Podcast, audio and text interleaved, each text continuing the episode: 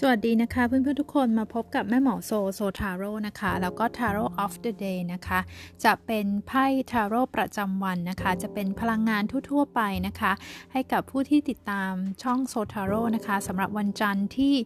31 พฤษภาคม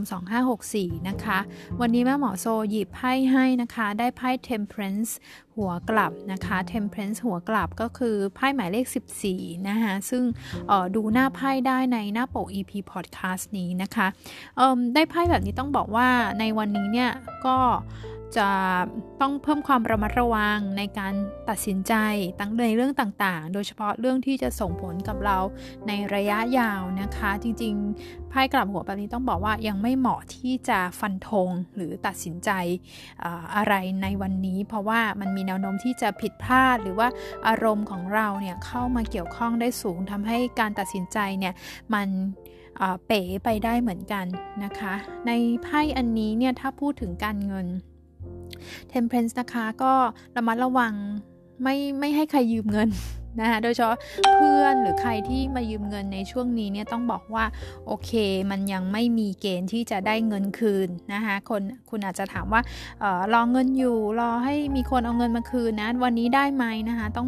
ถ้าได้ไพ่แบบนี้ต้องบอกว่ายังไม่ได้นะคะแล้วก็ระมัดระวังในเรื่องการใช้จ่ายเงินไปกับเรื่องอที่ยังไม่จำเป็นเรื่องฟุ่มเฟือยเรื่องฟุ่มเฟือยขออภัยนะคะเรื่องฟุ่มเฟือย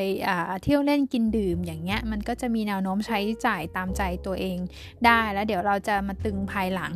นะคะ ในในเรื่องความรักไพ่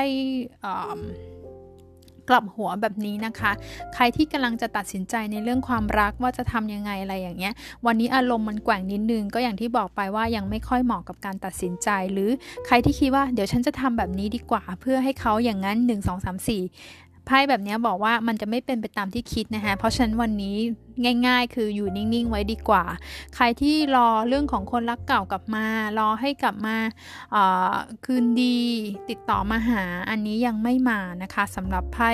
สำหรับไพ่ Temperance กับหัวนะคะ โดยรวมในเรื่องความสัมพันธ์นะคือจะบอกว่า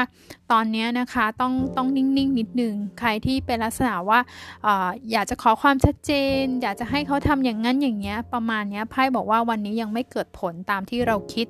นะคะ โอเคค่ะก็จะเป็นสั้นๆนะคะ ของไพ่ประจำวันจันนี้ที่จะถึงไว้ให้เป็นแนวทางนะคะ แล้วก็แม่หมอโซได้อัปเดตไพ่